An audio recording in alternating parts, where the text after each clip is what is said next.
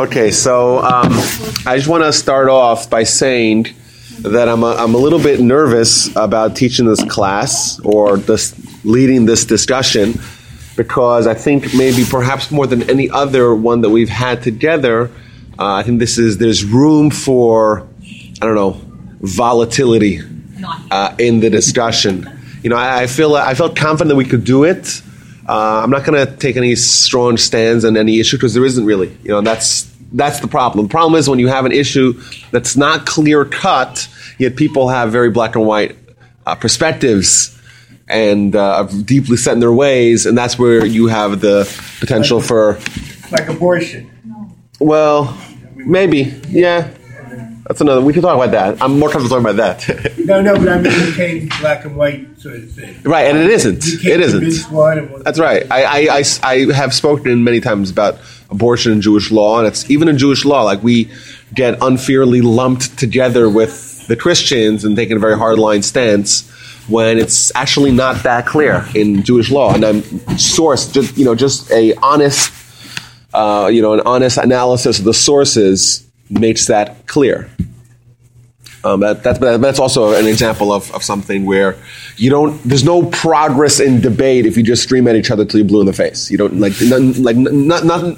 Nothing improves for anyone. There's like no learning. There's no learning exactly. Um, so so this issue of of, of religion and, and politics in Israel uh, is maybe maybe the most hotly debated issue in the Jewish world. Um, this past this past hundred years. Perhaps I think there's an argument that could be made. Uh, I think even today, you know, today they're having elections in Israel uh, in a couple of months, and the same issues that have been present uh, since the founding of the Zionist movement or the modern Zionist movement in the in the end of the 19th century. Those same issues are still in place today. And if you go to the Israeli parliament, you see like you know you, I don't know if you've been to DC, so you maybe like go visit the Capitol and you know see it's nice and you know people you watch on C-SPAN. It's very nice how people they give lectures and every once in a while someone has a YouTube worthy clip where they start streaming. You go to the Israeli Knesset, you feel like you walk into a zoo, literally. That's right. People are like screaming at each other. They're clawing at each other. There was a great, there was a, there was a great video. Google it where this uh, they had an argument and, and the woman, and the one of the Knesset members takes uh, takes the cup of water and pours it on the guy's head. That happens like in a civilized, you know, parliament in Israel. Argument takes the water, pulls it on his head, and uh, anyhow, so um, so that happens a lot, um, and a lot of the debate has very deep roots. You know, the the, the state and and the current composition. Um, they're they're dealing with uh, a variety of issues, and no more none more divisive than, than what to do with the neighbors, the Arabs. Um, and these things have very deep roots. So if you want to understand like what happened, you read stuff about what happens in Israel. I don't know how active we are, uh, or every individual here is about keeping up to date with the issues in Israel. But when you read things and you see such divergent opinions, it's interesting to learn what you know at the roots of what uh, of, of, what brought about this uh, this state. You see that you know there was really different perspectives from day one, and and I think those those divisions are still in effect today. And it kind of once you analyze it from big picture, you, you learn more and you, you are more uh, you're more educated when it comes to um, Israeli politics in that in, the, in, that scene. Did you see Chaim Potok's The Chosen? No, I didn't. You did. Would that interest me? I read all of Potok's books. Huh?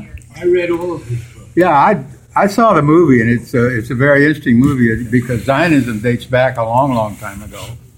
Uh, and I've seen a lot of history mm-hmm. with, with, that back there. But um, and uh, not too many at this table remember Schneerson. Yeah. Uh, yeah, you remember the Chabad uh, with uh, uh, the Rebbe Schneerson. Um, he was adamant that Zion will, that Israel will not be established until the Moshiach returns. Um, but now that it has, there they are.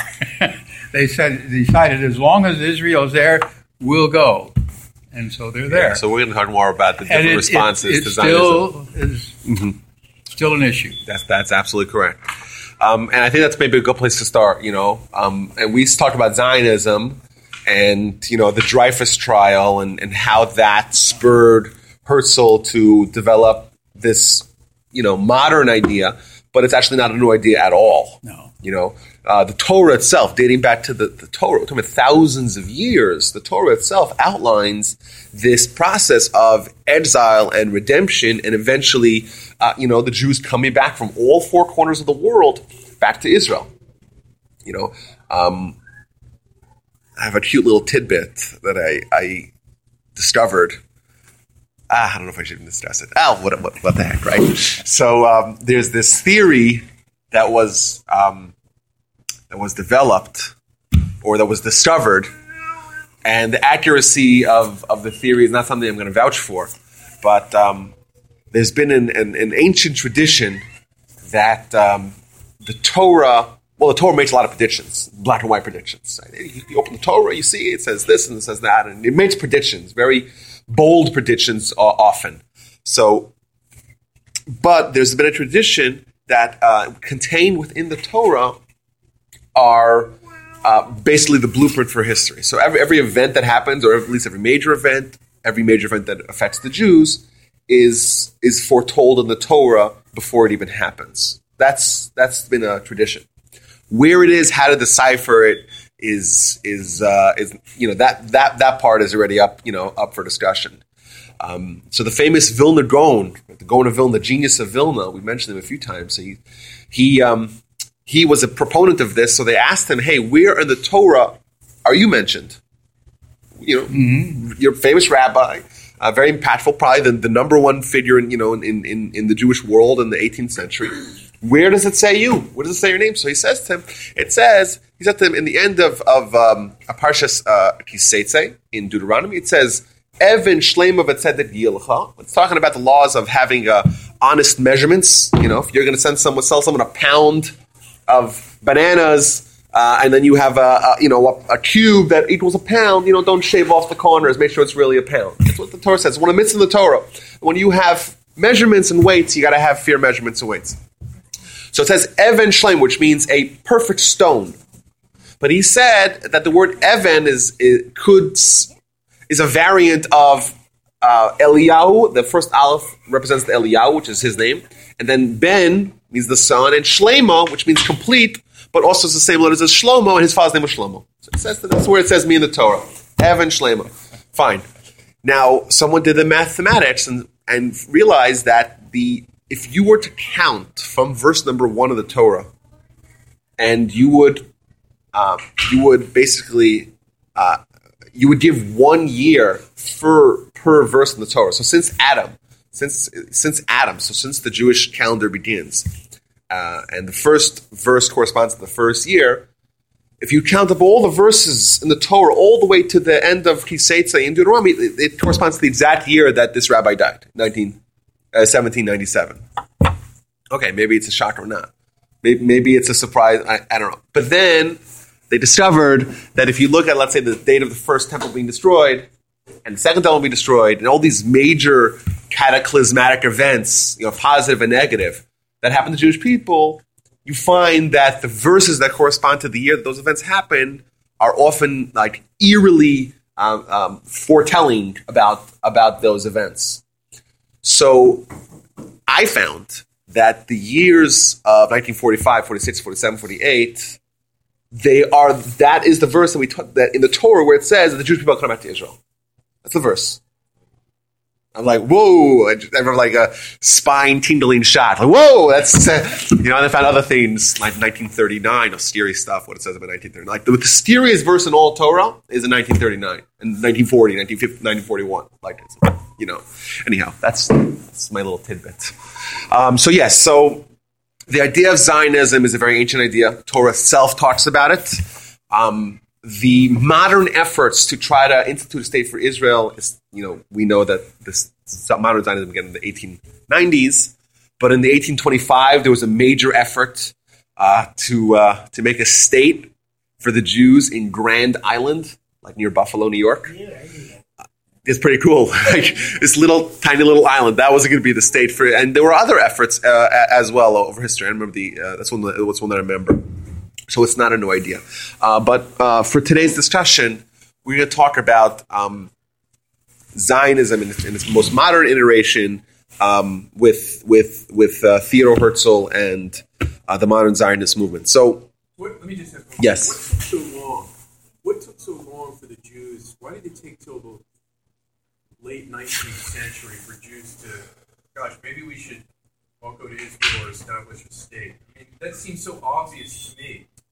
so Didn't the Holocaust expedite the process?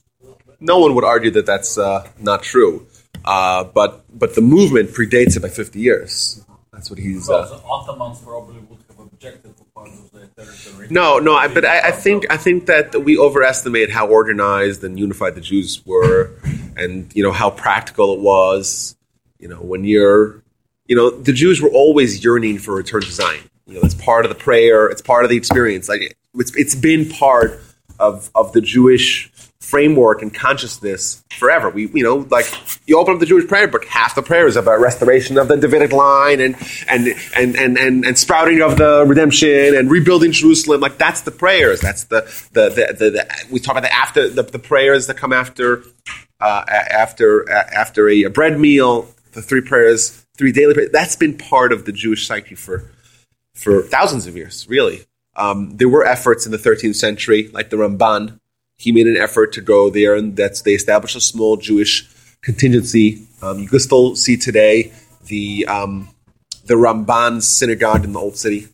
You know, the four ancient old city synagogues, all subterranean, because the Muslims said it, it has to be underground. Muslims, my good friends, you know, all Jewish all Jewish um, houses of prayer had to be underground because other because the Muslims said no, no, it can't be can't, can't be overground. It has to be built like you know like a subway system. So you, there were efforts in the 13th century. The aforementioned Gaon of Vilna, he started on a trip uh, to go to Israel. Uh, eventually, he went back. It's huge debate as to why he set out for the trip and then ultimately um, decided against it and went back. He's like started the journey, but then went back. Uh, contingency of his students, uh, they actually went to Israel. So there were always some Jews in you know the 19th century um, that were in Israel. Um, we know that there was a first there was a first wave. The, the first wave of Aliyah happened, I think, in the 1880s. So yes, the, I, I, think that we underestimate how forgotten. Um, I think on a geopolitical scale, Israel was. So it was close to the Jewish heart, but as a practical matter, it was barren, it was desolate, there was nothing going on there. There was no civilization of any well, not, no, no civilization of any sort, but no massive mass civilization there. There was nothing going on there uh, for, for 2,000 years. It was empty. There's a It was book barren. I read recently, The Promised Land. He was here for the for the book fair. I forget his name, but his grandfather was one of those that went over in the 1880s uh, and started. over. Did you know? Do you remember you know the book, The Promised Land? It's, uh, Yeah. anyway, So what's Very going on interesting. Well, we'll get to Israel today. Um, no, but I, I think when we learn more about, like, let's let's, talk about the founding of, of Zionism. So when you see the emergence of Zionism, it, it explodes in, in popularity um, in the in the 1890s. You know, um, obviously the uh, the you know the you know the dynamic figure is is Theodor Herzl. You know, he's a um, assimilated Jew from Vienna. Um, he's really tall, really handsome. He's got a massive, he looks like a hipster, you know, a massive jet black, you know, beard. Um, and he was um, someone who was, we could say, very distant um, from traditional Jewish values or Jewish knowledge or Jewish learning or Jewish practice. You know, he himself uh, couldn't speak Hebrew. You know, in fact, when he wrote the book in 1897 or 1895, whenever he wrote it, uh, Der Judenstaat, the Jewish state, he proposed that the official language of the state should be German. Uh, he didn't speak Hebrew. Uh, he, he himself had a circumcision and a bar mitzvah, but his one son, Hans, he gave neither. You know, like, like because that's that that was the state of Jews. He was an assimilated Jew. He, you know, he he didn't he he, he was ignorant in, in traditional Jewish matter. That and that was commonplace, you know, especially a place like Vienna, like this, you know, you know this uh, um, elitist kind of, you know, highbrow Western European, you know, assimilated Jewish uh, hub. But something what's the caused point? him. What's the point? What's the point of going to Israel and, and So- oh, so- so- If you don't even care, like if you don't even care in your daily life, why are you going to go build a state somewhere else? So I, I think when we analyze Herzl, it's it's important for us to realize that even though he started, even though his kind of from a traditional perspective, he wasn't very Jewish or active in his Jewish, but he was very Jewish, you know. And I think as his plan took off, like he embraced it, you know. Uh, you know, he was adored by Jews everywhere, despite the fact that he, you know, he was an outsider basically. Uh, but he was a he was a great visionary, very charismatic, very energetic. Like he invested his life and his his uh, sizable family fortune and all of his energies into making this dream a reality.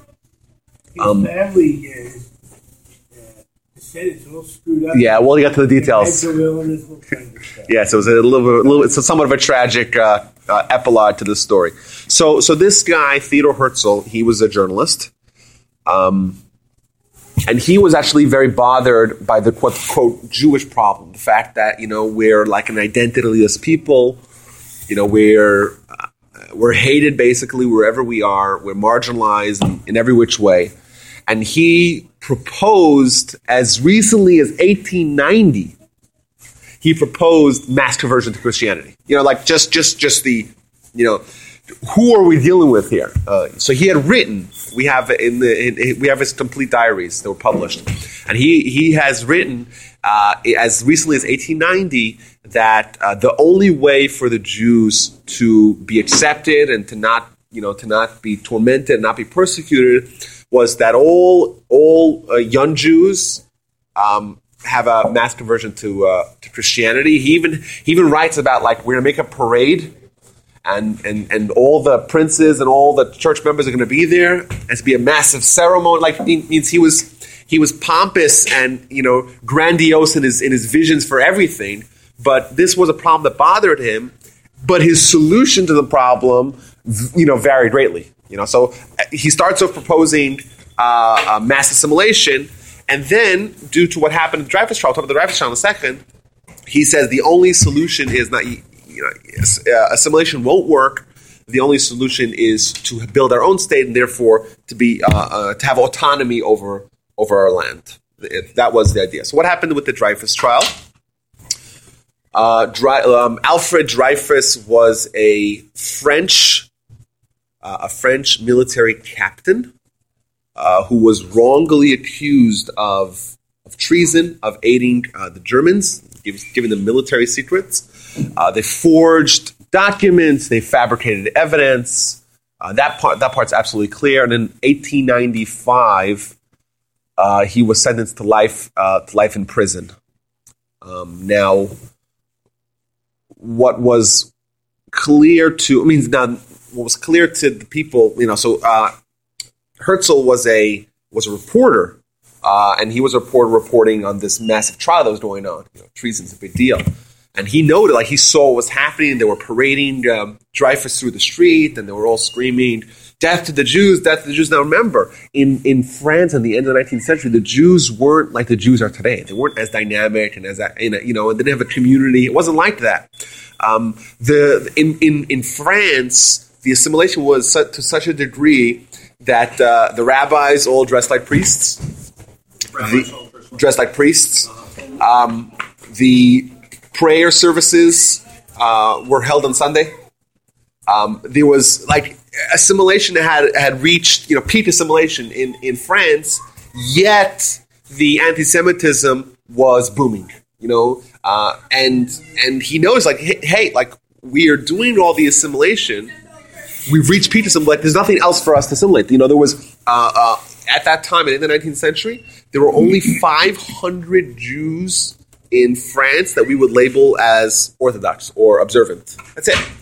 Out of the probably hundreds of thousands of Jews, that's it. means the, the dream of assimilation and being accepted by the greater society um, that was there, and yet we weren't accepted. You know, so Herzl realized that, that this is not this is not going to happen.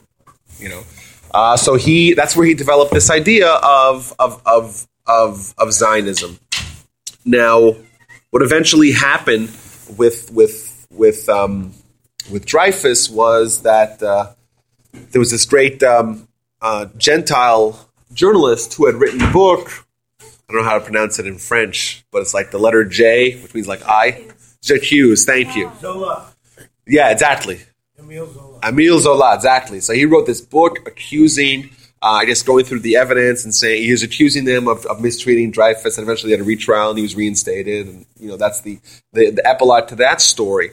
Uh, but this started uh, the movement that basically changed the face of, of, of Jewry. Now, I, I, like to point out, just as a historical uh, pattern, we find many, many times in history that you know redemption or changes in, uh, in the identity of the Jewish people for the positive don't necessarily come from the most likely of sources. You know, the Jews and the rejection and the opposition that we'll see to Zionism, part of it uh, was for the fact that people were questioning hey, hey, is this really the movement led by these people? These are the people that are going to contribute to the Jews coming back to Israel? Like, to them, it was, it was just bizarre to see that someone like Herzl, who stood for everything that traditional Jews uh, were, were wary of, he was going to be the he's going to be the, the number one pivotal figure that's going to usher in this new era of Jews being back in Israel. To them, it was it was it was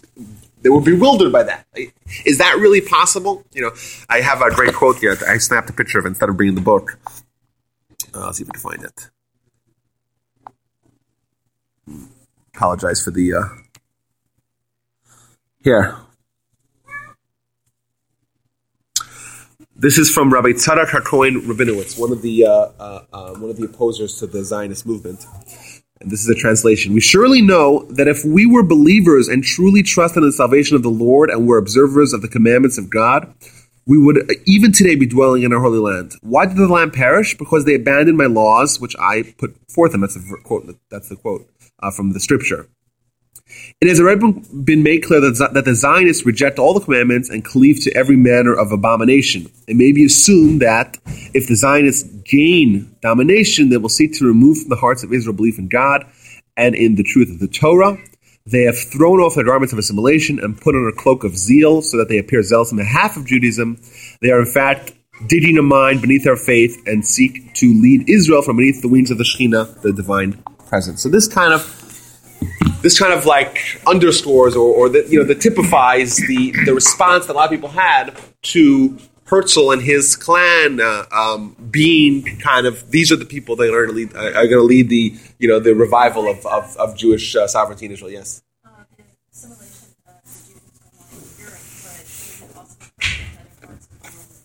Oh yeah, of course. Um, like in the United States, um, the assimilation was was um, also had reached its peak basically then. Um, assimilation, you know, we talk about, let's say, the Jewish responses to the Enlightenment. Um, so that's really like the 19th century was probably um, in in all of in all of Jewish history was probably the most detrimental in like absolute numbers and you know in Jewish people um, disaffiliation from Judaism and kind of rejection rejection of, of Jewish identity of Jewish you know culture of Jewish life of Jewish practice. Yeah, well, not well, not necessarily. I would say worldwide. I say primarily the United States uh, and uh, and in Western Europe. In Eastern Europe, and kind of the what we would call probably the less sophisticated parts of of of, of the Jewish world, uh, that was less less of a uh, uh, yeah, that was less of a trend. Yeah. I'm curious about what you described as Herzl's evolution, so to speak, from mass conversion to you know to rejecting that. Mm-hmm. Because I understand your point about uh, the assimilation still seemed to there was no lack of anti-Semitism with all these, but they were still Jews, and everybody knew they were still Jews. If everybody had converted, if that had actually gone into effect, wouldn't I mean where was the fear there? Uh, if, if it would have been carried out to the degree that he seemed to want to originally. Maybe I'm saying, would that have worked? Second and third generation. I've seen it many, many times. What's that? Second and third generation. No, I understand. By that time, people will forget that your parents were Jewish. Yeah, but yeah, but um, but the question here, your question is, hey, what would have happened if, if mass assimilation on that scale of conversion, Right. uh, would have happened? Who knows? I'm saying, you know, Hitler dialed back the clock. He, he didn't care if someone converted No, I understand, but even Hitler, as we all know, the Nuremberg laws had dis- distinctions between half Jews and, and Mischlinge or whatever. it was, You know, Right, right, but to, but to, but to him, a, the, he, was worried about the Jewish soul, irrespective of, of whether or not they converted. So who knows what would have Well, I was happened? just wondering, did, did Herzl actually analyze it to that degree? I don't know. I haven't read. I just I read the quote from his diary. I didn't read the diary itself. I don't know. Like, I'm not such an expert. It's a good question, you know. Uh, but what we see clearly is that he felt that the efforts of uh, of you know of, of fixing the Jewish problem, you know, quote unquote, uh, via assimilation was was tried and attempted, and you know what else could you do when you assimilate the entire country of France, and Well- yet uh, anti-Semitism, you know, was was rampant. Well, that's why I specifically distinguished between conversion, mass conversion Yeah. and assimilation. Listen, in the 19th century, 19th century, we have uh, a quarter million Jews converted to Christianity. That's a huge deal. You know, today it's not. It's not. I'm saying it's still a problem where you have you know Christian missionaries, especially in Israel. You know, um, but you don't have a quarter of a million Jews converted to, to any other religion. Right. Uh, you have a problem of Jews not being involved or you know kind of checking out of of the synagogue and the Jewish life or whatever. That's a much bigger problem. But think about it: quarter of two hundred fifty thousand Jews. That was tried. It wasn't on a on a on a global scale, but on a massive scale, it was tried. And you know, what did that bring to the Jews? You know, did it bring the respite that, that they were hoping? For? I don't know. I don't. I, think the argument be made that it didn't. So yeah, I, I think it's it's. I think we can look back and kind of see. Yes, you know, he probably realized that. Listen, it's not it's not working. Is it million Jews? No, no, no, global, global, but yeah, probably more, more, more than more in Europe because the Jews, you know, the first waves of of, of, of masses of Jews coming to America uh, was the Russian and the German Jews in, in the 1880s. So it's kind of late in late in the game.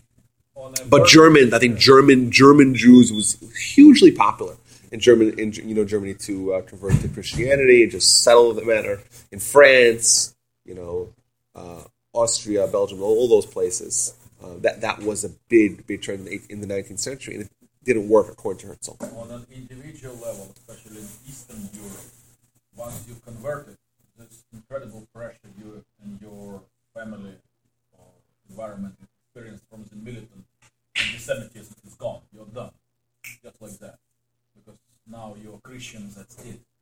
And that's why I said, especially in the second and third generation. That's why uh, conversion at the time, in modern time, probably analog would be economic refugees to come to this country or to Western Europe, because once you make it over the hurdle, hurdle you accept.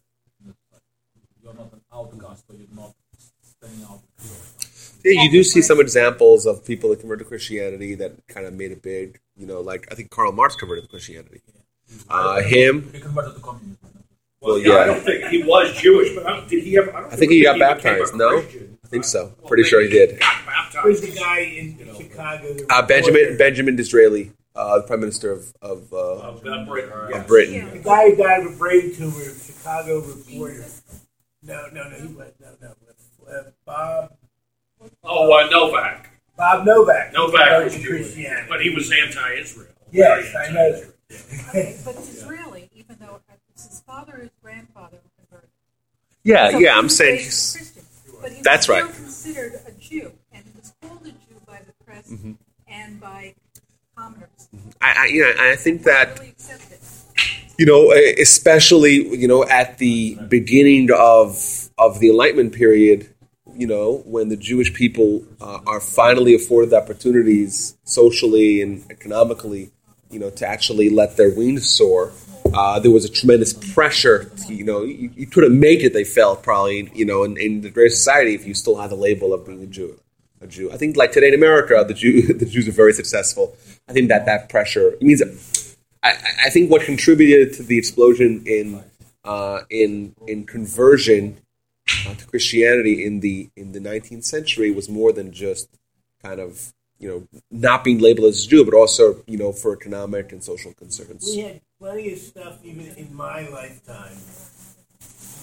I went to Temple University School of Medicine two years before I started. So that was, I started in 63. 1961, they broke the quota. It was 10% per year of Jews before that. Two years after me, it was three quarters Jewish. but uh, I was one of our class was about 25% Jewish. But yeah, we had quota for, for years. And some of the med schools were started because the Jews had quotas. The one in New York, Flower Fifth, and Chicago College of Medicine. And then osteopathy sort of came out of the blue from the Italians and Jews in the turn of the 1800s. There's plenty of stuff people couldn't get jobs. We in New Jersey, we looked into this area called Lake Mohawk. A lot of pilots lived. And my wife asked. This was in 1974. Uh, my wife asked, uh, "Where's the nearest synagogue?" They said, "Oh, it's way down." You know, they said, "But you don't have to worry because there's there's another Jew living in the town." it was started by Germans. It was a Nazi Bund area. Know? uh, so that stuff happened up to, you know. When I was growing up, there were whispers that Lenin, the famous Jewish, yeah. no, that his grandfather was Jewish. He was one of those who converted. Yeah. Whispers. Imagine like that. Mhm. So the founder of the state. Well, Trotsky. Trotsky. Jewish. Period. Yeah. And, Yeah, along- Trotsky, yeah. and, And Marx whole- obviously was a whole born bunch Jew. of his cohorts, but Yes. you cannot have a founder of the state and semi demigod be of Jewish descent. It was not officially condoned. Wasn't there a lot of Jews who converted to Lutheranism?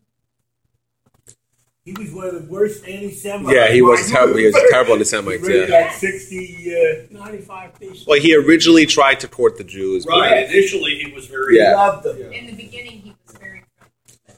And they only changed about 10 years ago, or 20, 15 years ago, to the Lutheran Church yeah. discount that. Anyhow, so um, back to Herzl. So, uh, so, uh, so this, so Herzl, um, the idea spreads like wildfire. So we already have in 1897, only two years after the Dreyfus trial, we have the first Zionist Congress in in, in Basel, and we have this this very, um, I can I would say like polar opposites, kind of the mix of, of people that that were the big, uh, you know, the big movers and shakers, not the movers and shakers, but the the strength the power behind the movement was basically a mix of people kind of in the Herzl mode uh, or, or mold uh, who were uh, sophisticated, elitist, you know, aristocratic, assimilated, um, intelligent Jew, like the intelli- intelligentsia of, of, of Jews that were, you know, um, you know, have this vision of what they call the new Jew. You know how it's you know everyone's going to be wearing top hats and they'd be let's you know sprawling like this a utopian vision of what this land's going to look like, and you know without any shred of um, you know of, of of having kind of the nationalist or the traditional perspective of what it means to return to Zion. And then the other half is the you know the simple traditional religious Jews, who by the way Herzl called his army of schnorrers, which I love that. Schnorr is like Yiddish for a beggar. Beggar. Yeah, that's what that's what Herzl called them. He's you know uh, that's what he called it, his army of schnorrers, which is you know the simple kind of the you know the Eastern European Jews who they've been you know yearning for such a for such an idea, and they really believed in the heart of hearts that this was kind of the fulfillment of all the prophecies. And they were also you know there. That, that's, that's what it is, and that's basically I think when you you look at it today, even today, you know the the, the Zionism and uh, Israel and what it means to you know what it means to be a citizen of the state and you know what's the mission statement of uh, you know of this of the country. I think it's kind of split still along those lines. You have the you know the idealists and that's the people don't want to give up a little you know small quarter inch of the land. And you know you have even the people that say we want the eastern bank as well. We want it all. Like this is we're kind of re uh, you know, going back to the you know the, the Davidic times, and you know, this is kind of reestablishing what it what it was and re bringing back the goal, the glory of Israel from you know, from yesteryear. Then you have uh, kind of the secular Zionism, which is you know it's about having a state and just having a way to you know like this is our place, let us govern it like any other country. And, you know, no, you know, it doesn't have to be you know you know not you know temper down all that super Jewish thing and you know you know you know you know and that's that. You know, Herzl proposed to uh, have the state in Uganda. Um, he was offered by to him, and that made tons of sense. You know, to him, he threatened to quit the Zionist movement. By the way, in in, in 1905, he threatened. He said, "I'm out if we don't." Because to him, this was a fulfillment. It doesn't matter where is it? Is it in Palestine? Is is it in Africa? Who cares? You have a plot of land. Let's go build a state spoken as a Jew without Torah. Yeah, I mean, You but that, I think that's the kind of illustrative of the perspective of the secular Zionists. Yeah. Let's have a state. You know, it doesn't matter where it is. It's nothing to do with biblical Israel or biblical Palestine or going back to you know back to our roots and fulfill, fulfilling all that that we've been praying for. Going back to the Western Wall, maybe building the temple and all that. No, it was about having a state. You know, that that was his that was his big deal. And that kind of understood, I think, the kind of the you know the two uh, the two forces that existed um, within uh, within early within early Zionism. So I, I would say like the leadership was all secular, but I think the masses, the support that it had amongst the masses, the grassroots, uh, was uh, was primarily the traditional, the religious, the observant, um, the Eastern European, you know, the uh, army of of schnorrs People from the shtetl. from the shtetl exactly. Now, um, like you said, um, uh, Herzl had a, a tragic uh, epilogue. He he dies 44 years old in, in 1904. Uh, so I guess I guess his he threatened to quit earlier. okay. Um, his um, he had three kids. Uh, his name the kids were um, Pauline was she was the one who had mental illness and she died, and then his his son Hans converted to Christianity, uh, but then he actually he came back, and but then he committed suicide. Uh, his his last daughter was killed in the camps, and his only grandson, um, who changed his name, whole story behind him, he came to the United States, and he found out that his whole family was destroyed. His mother died in the camps, and uh, and he also committed suicide after converting to Christianity. So yes, it's kind of like a very sad and tragic ending. Um, I read, they said the, the mental illness was on the mother's side. Yeah, and you know his wife, his wife Julie. Um, there are those that even question whether or not she was even Jewish. Uh, there's uh, you know significant evidence that she wasn't even Jewish. You know, and was no big deal. You know. Um, So what happened to her? His wife? oh, she died in 19, she died in 19, uh, 1907. She died only a few years So afterwards. Right after him. or a couple- Yeah, yeah, but they, they were also strange. They, Oh, okay. yeah. So, but you know, Herzl at after this first Zionist Congress in 1897 in in Basel, he declared, "I have today, you know, we founded the state of Israel. I don't know when it, he says. I don't know when it will actually, you know, when it will actually come to fruition. I don't know if it's a five years or 50 years, but." uh I, today I founded the state of Israel. That's what that's what he declared, and actually, 50 years and nine months later, uh, the state of Israel was actually founded. So, uh, so his impact uh, cannot be cannot be under, uh, underestimated. But I think when we, you know when we talk about kind of the roots of the religious tension that exists or that has existed within Israel, I think we, we start from there. You know, um, in opposition to Zionism, the opposition to Zionism was was fierce and also had uh, you know had two different camps. Um, so we talk about Zionism as having basically the secular Zionist camp and the religious Zionist camp that still exists today uh, to some degree. Uh, the opposition to Zionism also had its two camps. We have the religious opposition to Zionism, and we have the secular uh, opposition, or the you know the the reformed and, and reformed and assimilated Jews, uh, and they had very very fierce opposition uh, to uh, to Zionism. Um, I think it's also important to realize that, like, a pattern that we see again and again in, in Jewish history is that new ideas are always treated very warily. You know, people are Jews are very, uh, uh, you know, don't don't hastily embrace new ideas.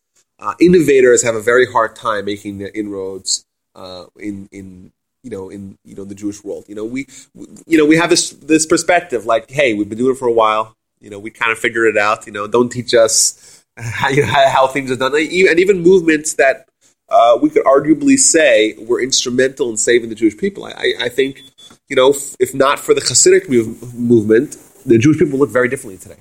Say what you want about them, but uh, that's you know they they preserved uh, the Jewish spirit and unity amongst millions of Jews uh, when uh, you know other Jews didn't have the Hasidic movement they they disappeared.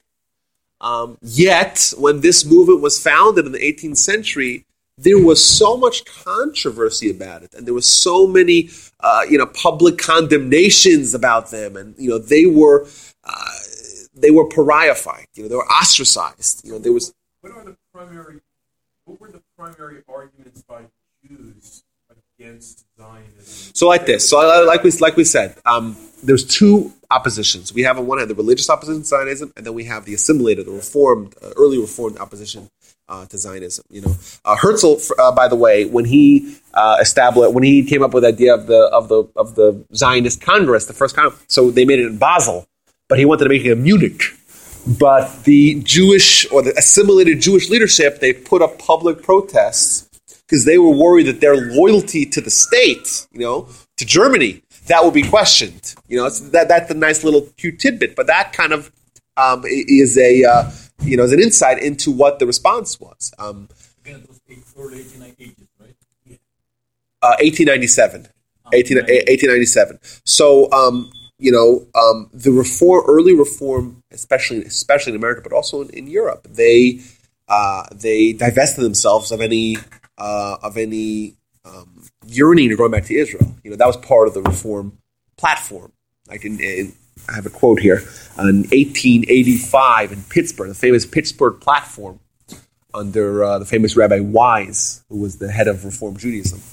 Uh, so there they came up with these eight bullet points of, of, of what does it mean? Like, what do we believe as this is remember this is very important to distinguish between reform today and reform uh, early reform. But uh, uh, this is a direct quote.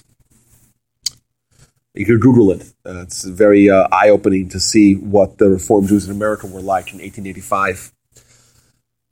We consider ourselves no longer a nation, but a religious community, and therefore expect neither a return to Palestine, nor a sacrificial worship under the sons of Aaron, nor the restoration of any of the laws concerning the Jewish state. So, part of uh, the fabric of, of the early reform, the assimilated Jews in America and, and, and, in, and in Europe, was this um, you know this you know basically a new definition a redefinition of what it meant to be jewish you know? So uh, like for example we know that the the um, any references to jerusalem were taken out of the uh, of the of the reformed prayer books.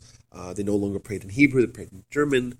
Um, and here you see clearly that that's what they believe so to them this new movement of nationhood you know, of, of, of, of, of, going back to Israel, and that was in direct conflict with, uh, with, um, with what they believed. In fact, you know, the, ironically, the, the Reform uh, Jews in America, they labeled Zionism as anti-Jewish because it ran in direct contradiction to what they uh, considered as being the tenets of, of Judaism. But, but, if, but if I'm a if I'm a Jew 100 years ago in Pittsburgh or Baltimore, Cincinnati or Cincinnati, or whatever. This is what I'm trying to. What do I care? I can't be forced to go to Palestine. What do I care if some other secular Jews in Basel, Switzerland, are coming up with some declaration about? Yeah, Palestine? because you want to be. do You, they you, do I feel like they represent all of Judaism, and then I have to now make a statement about how I don't agree with their? no, well, well, well. Remember this. This declaration came 12 years before that convention, but this declaration kind of demonstrates why they were opposed to it. You know, so 100 years ago, um, this was a hugely controversial topic, support of Zionism. So, you know, Zion, any Zionist fervor, any Zionist movement, any Zionist youth activities, all that were banned from from any Reform temple. Well, but in specific reference to, to David's question, I mean, maybe they felt, uh, or if you were a Jew at that time, there you would have felt that, that it was maybe showing a divided loyalty to your home country. Exactly, right? exactly. You know, they they you know They didn't, that was maybe something to fear. That, that uh, accusation was launched many times against American Jews. They It- were it is is to this day. It is to this day. Absolutely. So, um, sure, the Germans and the Japanese, uh, 20 years after Pittsburgh, were obliged to also community leaders to make similar similar pledges, similar statements of disavowing what the German government. Yeah, so it's, it was important to note that reform changes too. Like uh, um, the next platform that they had was in Columbus, Columbus, Ohio, in, in 1937. And this is the pull quote that I pulled from from the internet. You can read the whole thing. Very interesting to see. Like if you contrast them, you see like we. I always look at the end of the 19th century as pre-assimilation because you know today, like you know, even 1937. Let me read you with a quote here. Uh, this is from the reform, uh, the for, the official reform movement um, platform of the tenets of, of what they believe. Uh, quote, in the rehabilitation of Palestine, the land hallowed by memories and hopes, we behold the promise of renewed life for many of our brethren. We affirm the obligation of all Jewry to aid in its upbuilding as a Jewish homeland by endeavoring to make it not only a haven for, of, of refugee for the oppressed, but also as a center of Jewish culture and spiritual life. So obviously, there couldn't be a more dramatic departure from from the official position of you know 42 years earlier. So a different faction. I'm sorry. Different faction. Sorry, more than that. 52 years earlier. Yeah. Um, what changed? Um, Uh, yeah, it, it was. Hitler or It's end of World War or or or maybe I, I don't know. It's it's interesting. That's a, probably very interesting thing to uh, to discuss. Um, I think it became less pie in the sky in 1937 versus early 20th century. There are many more Jews in Palestine. Infrastructure it became more feasible. you know, I think assim- assimilation, you know, just the dream of assimilation died. You know, it used to be that uh, we mentioned this once before. Like in a Reformed temple in America, you couldn't walk in with a yarmulke. Like, you know, you would you wouldn't be welcome there. You know, that was the attitude. It was very different. Like we don't we, we don't we don't have that anymore today. It doesn't exist anymore.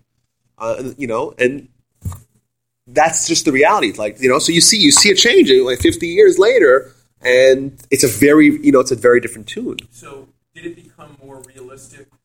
And, and it took off. Well, it did. Of course it- of course it after, uh, did. Part of the British mandate in the Balfour Declaration. Balfour Declaration in uh, in uh, in um, 1917, the Peel Commission in 1937, the UN Partition Plan in 1947. Yes, it became it became more clear, but you know, even at the you know the throes of the movement, it took a while for the stance to change. You know, even in Houston, you know, in Houston we have two massive Reform temples. You know, they se- there was a secession based upon this issue. In 1944, um, Emanu El was founded uh, as a breakaway from Beth Israel. Why?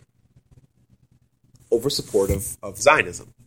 Like even even after this declaration, like like it took a while for it uh, for it to actually filter th- filter you know filter. Th- that's why it was founded. That's why there's two massive Reform temples because of the of the argument as over the support of the of, of Zionism.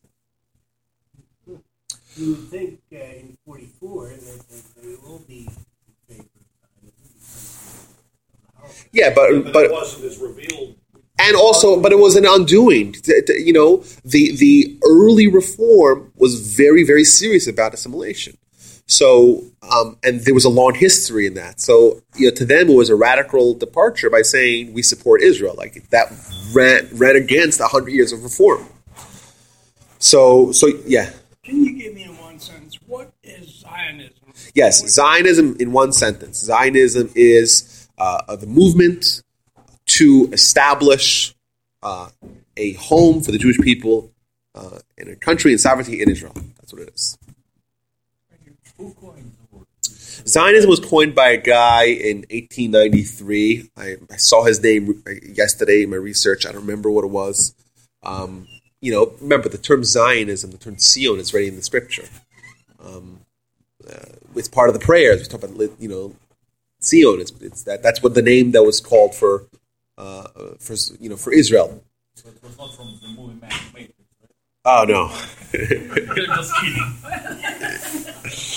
Okay, so that's that's that's an example of of kind of like I would call I would call like secular anti-Zionism, you know, or assimilationist anti-Zionism, and uh, that was one faction that uh, that uh, uh, rejected Zionism, and the other faction was the was religious religious anti-Zionism. uh, and I would say like the religious camp was was basically split. You know, originally at at the first convention, there were a lot of very uh, respected uh, uh, rabbinic dignitaries from all across Europe that participated.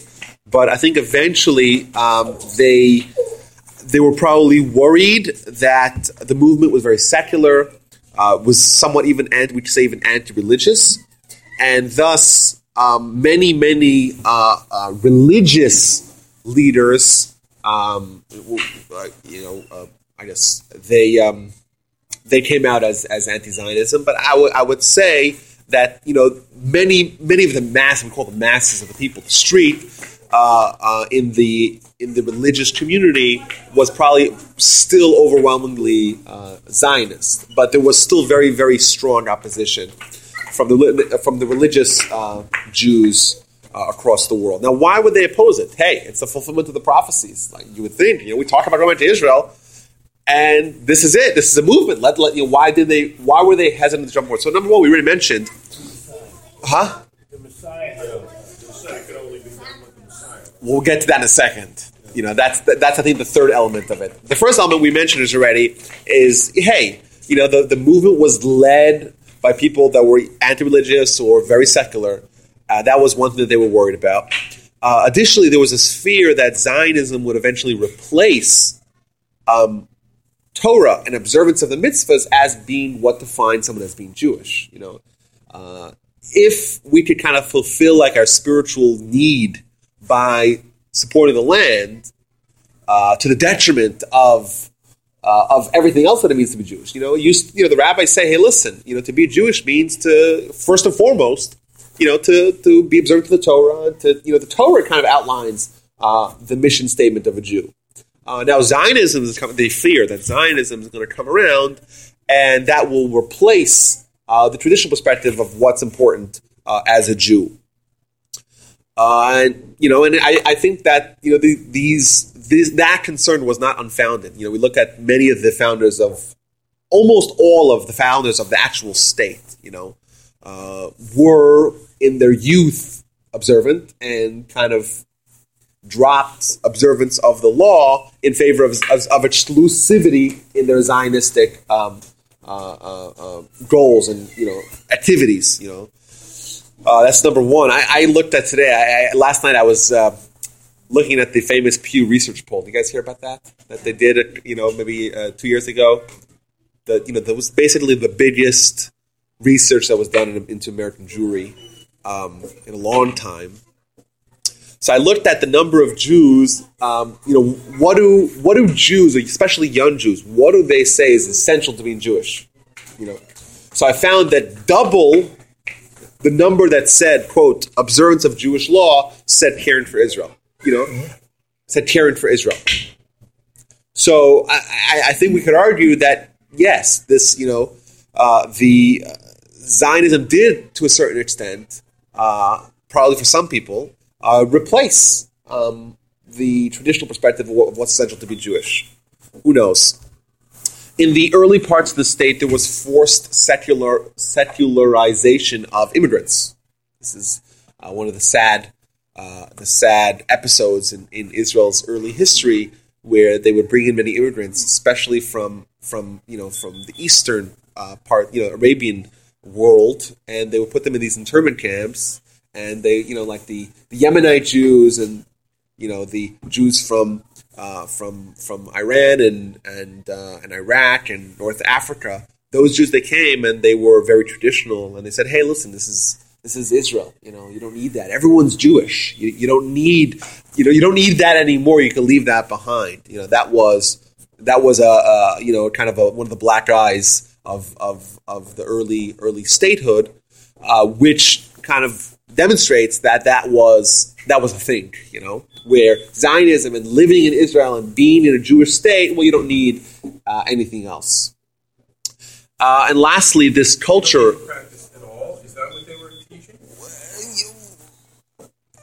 The details are, uh, you know, are somewhat uh, uh, probably different in each individual case, but what's absolutely clear was that uh, many, many, probably thousands of immigrants were told in these camps Now you're in Israel. You don't need to have. You don't need Shabbos. You don't need this. You don't need that. The the, the Yemenites they had very traditional, uh, very Jewish looking uh, um, clothing, and they had very traditional like they had these very big payas that they used to have, like these curly, like long, straight, thin payas. Like there's episodes of them being cut off. Like hey, you don't need that anymore. Here we're in Israel. Everyone's Jewish. You can you know just let it go.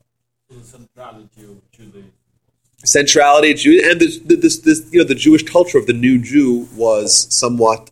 Uh, you know, you would be wary if you already have a traditional perspective of what it means to be Jewish. So the concern that the um, religious anti-Zionists had was kind of, uh, you know, they had reason. to- well, Oh yeah, oh yeah, oh yeah, yeah. It means, and, and ironically, both the secular and the religious opposition to Zionism had a lot to be worried about. Had a lot to worry about. You know, if you want to maintain your perspective of what it means to be Jewish, Zionism was going to change that, one way or the other. Either it's going to make a, know, give give Judaism the nationalistic element that the Reform movement was against, or it was going to give Jew, or it was going to give uh, the uh, the Jewish people the nationalistic element that the religious Jews were feared were, were fearful of, because that would replace other other elements of what it means to be Jewish.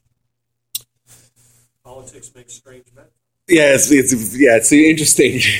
Um, now, what happened once the state was founded? So this is this is very important. Despite the fact that there was opposition to Zionism from these very polar opposite uh, camps in the Jewish world, it seems clear that once the state was founded, everyone was on board. Oh, almost everyone was on board.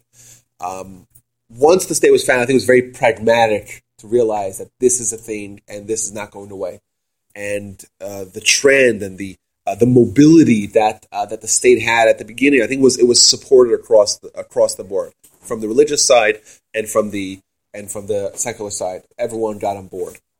You know, I think you ask people today, uh, Jews Jews almost universally support and adore the state of Israel. I think there's a problem. You know, on a side note here, with some young Jews today. You know, young Jews that feel compelled, you know, to be open minded and feel compelled to you know to always call into question you know what the, what Israel does uh, you know. And and that's because they don't want to sound like they're one sided you know. They don't want to sound like they're not being fair. But my perspective on this matter is hey listen you know in the words of uh, Michael Corleone you know you don't go against family. You don't go against whatever. You don't you know. So to me yes is Israel perfect no you know is their treatment of of their neighbors perfect no is it treat but it's still family. You know, we're going to support family against uh, our family's enemies. You know, irrespective. You know, and and the truth is, if you just do the sum total of everything, we treat uh, the Arabs better than the Arabs themselves treat themselves. You know, Well, to me, that's what it, it's not. As, I mean, I think the family argument has some merit too. Uh, from a, I- well, I think it's two arguments. nostalgic but but there's merit, I think, in in uh, in, in comparative uh, treatment there. And, I mean, I think, and and I, I th- and I think there's legitimacy to say to question if everything that Israel does is just, but not to support the enemy. That's my point. You have to support support Israel, even though, even though you know that your family members are eh, a little bit cuckoo. Eh, eh, eh, There's something wrong with them. Still, you support them uh, when you know when they're when they're faced you know with you know uh, enemies that you know that threaten her existence, etc. Uh, just relating, just to get back to the founding. Yeah. Because it gets into the current politics. Um, was Israel founded as a socialist, collectivist state? And, and if so, why? Well, I think that that was all the rage. I think we look at we look at what ha- what exists today. Um, the the idealism that was behind the communist movement is something which is bizarre to us. Like now we have hundred years of experience. We realize it doesn't work, and that's it. We moved on. Um, but that was huge. The, the Jews were all over this uh, the, the the utopian uh, socialist dream. Um, in in in the Soviet Union, we know the you know social social democratic. Yeah, it was a democracy from, from day one, but but but who won all the votes? You know, but officially, it, it, I mean, that's an interesting question. I mean, there's is there anything? I don't claim to know anything about the Israel Constitution or anything, but was it it doesn't have a constitution. That's right. okay? It has it has ba- yeah, it has it has what's called they have basic laws, The which Supreme Court, which Well, okay, so whatever the law, but the, laws, is it codified somewhere that they're supposed to be a socialist state? Yeah, uh, no, but if you look at the the way of life and the laws that existed in the early in the early times of the state, you know, they had uh, state mandated laws that us in America would label as as socialism. You know, curtailing of uh, of of kind of the freedom of you know. So I think it was also a practical matter. I mean, look, we look. It was, it was an idealist, half idealistic, half practical, because they had very limited resources, and they were, you know, basically at constant war for the first 20, 30 years of. And they still are today, really. But here's an interesting question. Go back to those lack of constitution and founding. This was there like any some codification of separation of, uh, of so yeah, we'll talk about we'll, we'll talk about what about about the, the you know because um, say what you want about, Ben Gurion, he was a very pragmatic leader. He was very shrewd, and he was willing to compromise uh, with all the camps basically involved. You know, despite like for example, at the first election, uh, Ben Gurion's uh, socialist or left leaning party, called the Mapam, they won an overwhelming majority. So they could have they didn't need to have a coalition government. They didn't have a unity government. But he realized that uh, you know he wanted to coalesce as much support as as he could. You know, this is a fledgling state. The existence and the um, uh, the, the the the continuity of the state was was always in doubt for the first 20, 30 years. You know, um, it was a miracle that they won the first war. You know, the, just the fact that they lasted th- throughout the first war with a ragtag army against five mighty imposing arm, uh, you know, enemies, that itself is is a miracle. But he realized um, that you want to have as broad a support base as possible. So he always included uh, the religious parties and all the various different elements into the national dialogue, and he included them in the part in the in the uh, unity governments. And you know, he worked really hard to make sure that there was not going to be internal strife and civil war because that, that, that, that was a real possibility at the formation of the state.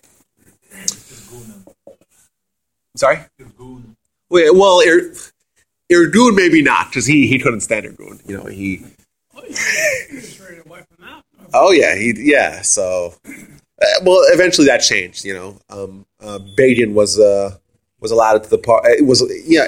Another example in nineteen in June June uh, nineteen sixty seven on the doorsteps of the Six Day War, the president, uh, the, the, the, prime minister Levi Eshkol, who was a disciple basically of, of Ben Gurion, he made a unity government. You know, he brought in all the all the parties because when your very existence is threatened, I think you know you get very pragmatic. You know, you, you know you start you want to make sure that everyone's on board, everyone's united.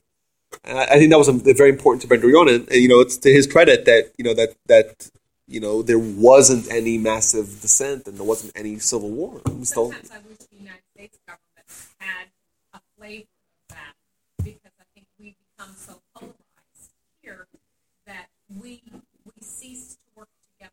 Yeah. I, but I do think I do think in times of crisis we do kind of rally together. Yeah. Yes. For more, for, you know, more or less. I like the idea of unity governments. I mean, I understand there's problems there, but but I like the working mm-hmm. together because if Israel had not worked together and had this unity government, I don't think they would have survived. Probably not. I, I, would I would tend to agree with that. Okay, so um, but back to the point that someone brought. I remember who brought up the point. Um, there are still till this day uh, certain segments of I would say the religious anti-Zionism that are very very very strong. Um, first and foremost, I would, someone mentioned the Lubavitch uh, Schneerson, um, the Satmars. They, this is their thing, anti-Zionism. Um, there's pockets of them in Israel, but there's a huge contingency of it in the United States. Like they don't recognize the state, they don't vote. There's, every every time there's a voting cycle, there's massive, massive signs posted all over the country. It's prohibited to vote. It's against the Torah law. can't vote. Can't participate. Can't take any government funding. Nothing. movement that Orthodox movement that supports like uh, So, so yes, so there's in that group, which in itself is kind of a fringe group, even though it's very large, and, and, and underestimate how big it is. There's there's a radical group that's what they call the Neturei Karta. It's like hundred people. but they like they negotiate with Arafat, and they you know they were on Arafat's parliament. He had like a few like these considered Jews, I call them Jews. I, you know, I don't know how you how you could how you could fraternize with uh, with someone who you know who slaughtered Jews by you know by the you know by the thousands. You know, how did you go? There's this picture on, on the internet of these these guys that look like they're really pious Jews with big beards and big payas and, and big hats and and they're going to Ahmadinejad and they're kissing him and they're hugging him and they're I, I, that you said that's a radical radical element and you know even even in the extreme anti-Zionist camp they're ostracized because you know I, I think that they're taking like this their, their religious uh, reasons for opposition to the state they're taking it too far you know of course you know, why would you ever want to befriend people that want to slaughter millions of Jews? It doesn't make any sense.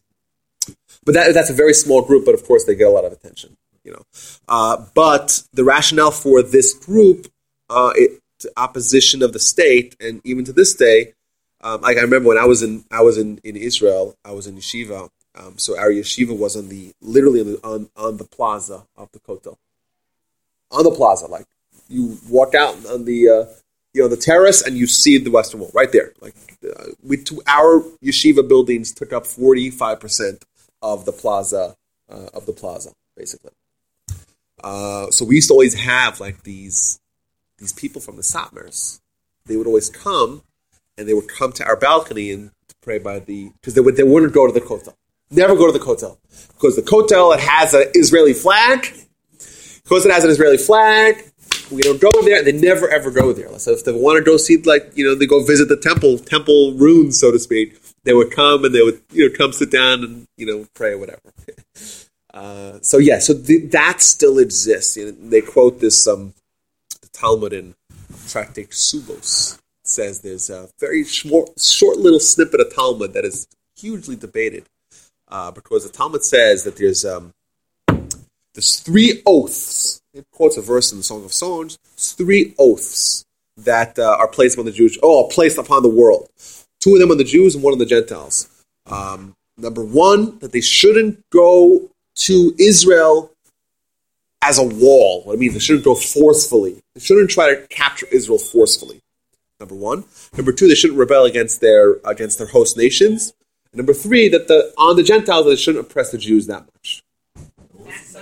They shouldn't oppress. Well, the second one. Well, number one, they shouldn't forcefully try to acquire land of Israel. Number two, they shouldn't rebel against their host nations. Number three, that the on the host nations on that the, the Gentiles shouldn't mistreat the Jews that much. That's what it says. Just the right amount. Just the right amount, exactly. so, um, so this the the Satmar perspective on this is that they take it as a prohibition to establish a state in mass. So, like bringing lots of people coming, like to, to, to, that's the source. Books and scholarship is written debating this topic. What does it really mean? You know, does it mean not to establish a state? Does it mean not to try to usher in the messianic era? Uh, you know, too, too, too, you know, too strongly, too forcefully. This is a huge, huge uh. It's uh, very interesting. You know, the Satmar Rebbe, he wrote a whole book, like a thick book, only about his perspective on these like four lines of Talmud.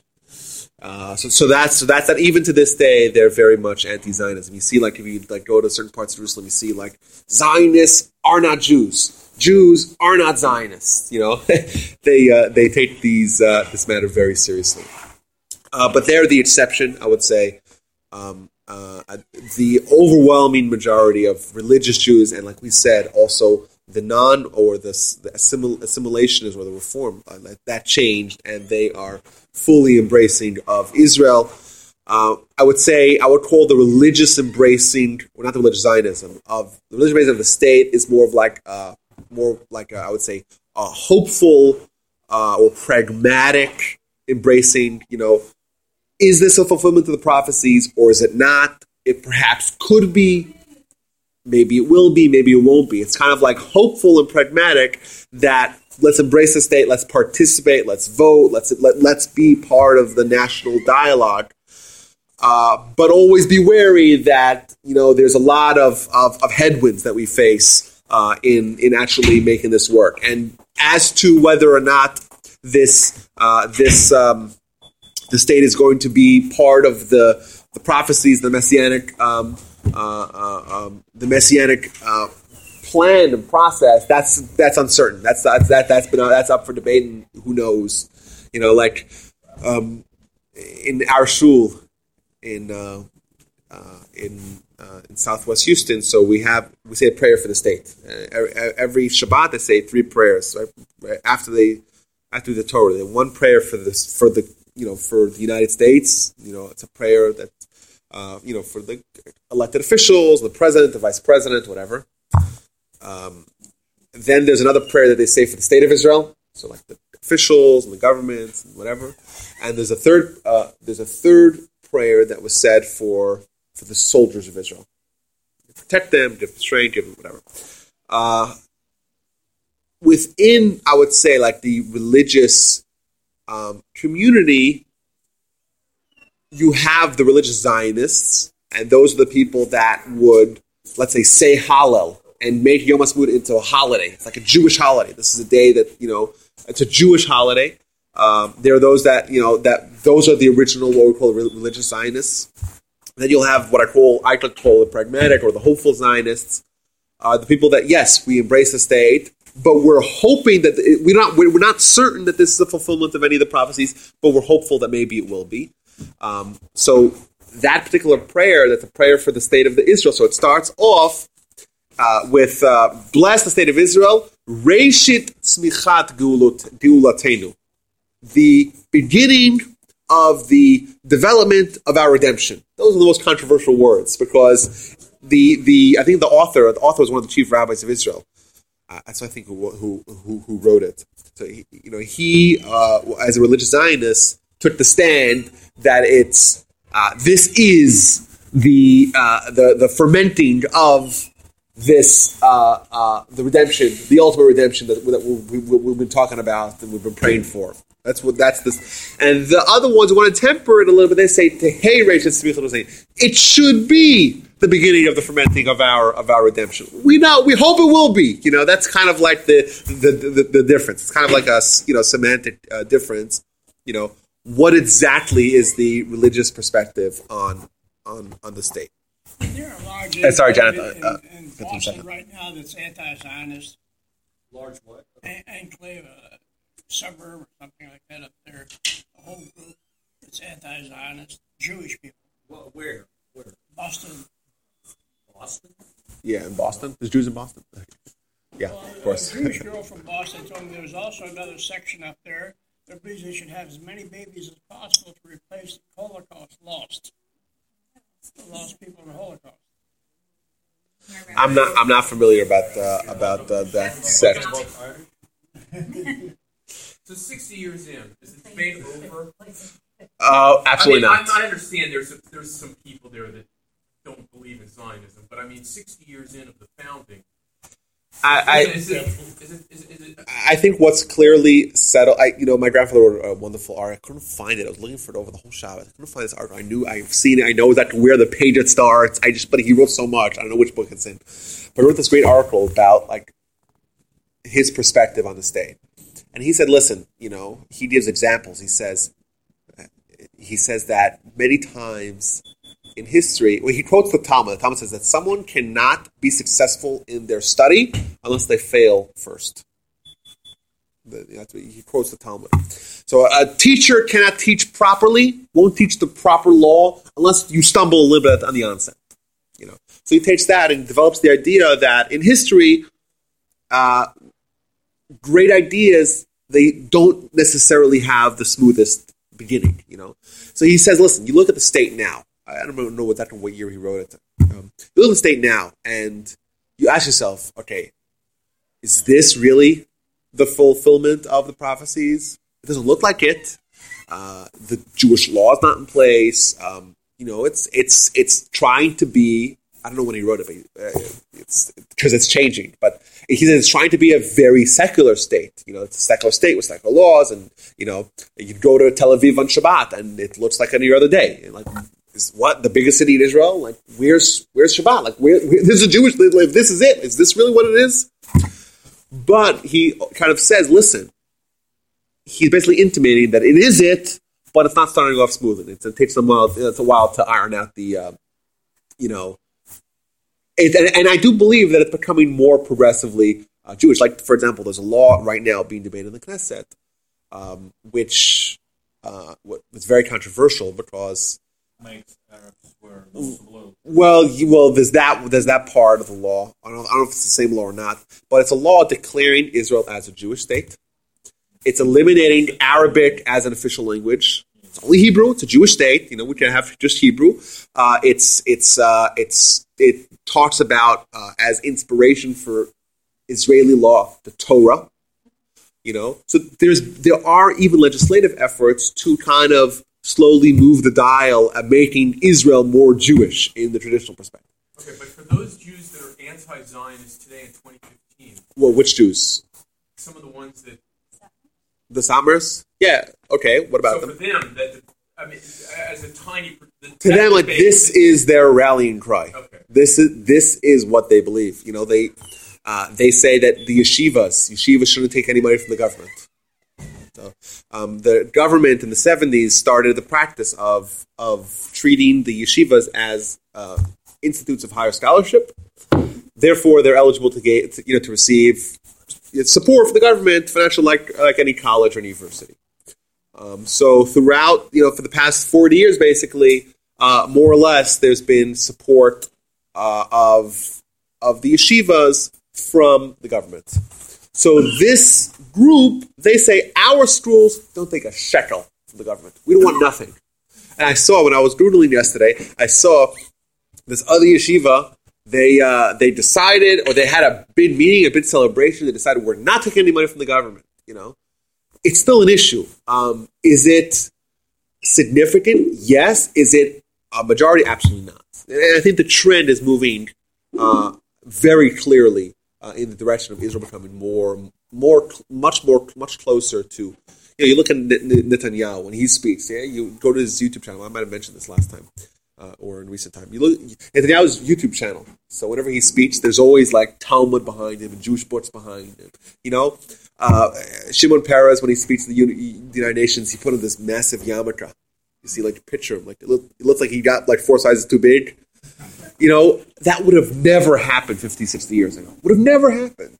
You know, it, it, it didn't happen like that. 39 out of the 120 Knesset members are personally observant. It's a huge number. It's a huge number. Um, we'll talk a little bit about the yeshiva world and the yeshiva army, that debate. Um, when the original status quo law, as it's called, status quo, uh, that Ben Gurion uh, agreed with, like I said, as uh, you know, in, in, his political savvy, agreed to allow the yeshiva students uh, temporary exemptions from army service. There were 400 students in the entire Israel, entire state of Israel.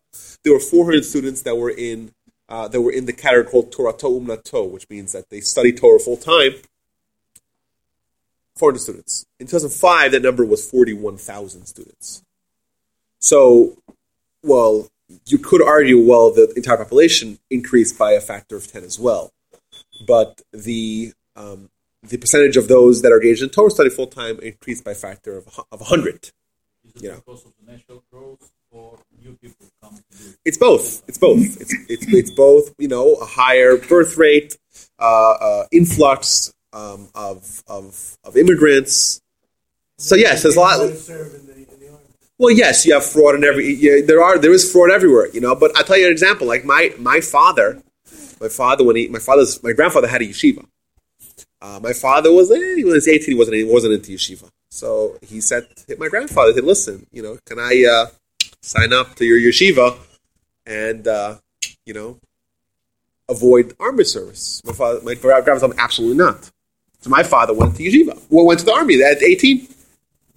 You know, because if you're not in yeshiva, you shouldn't you shouldn't you shouldn't have the exemption of being a Torah student.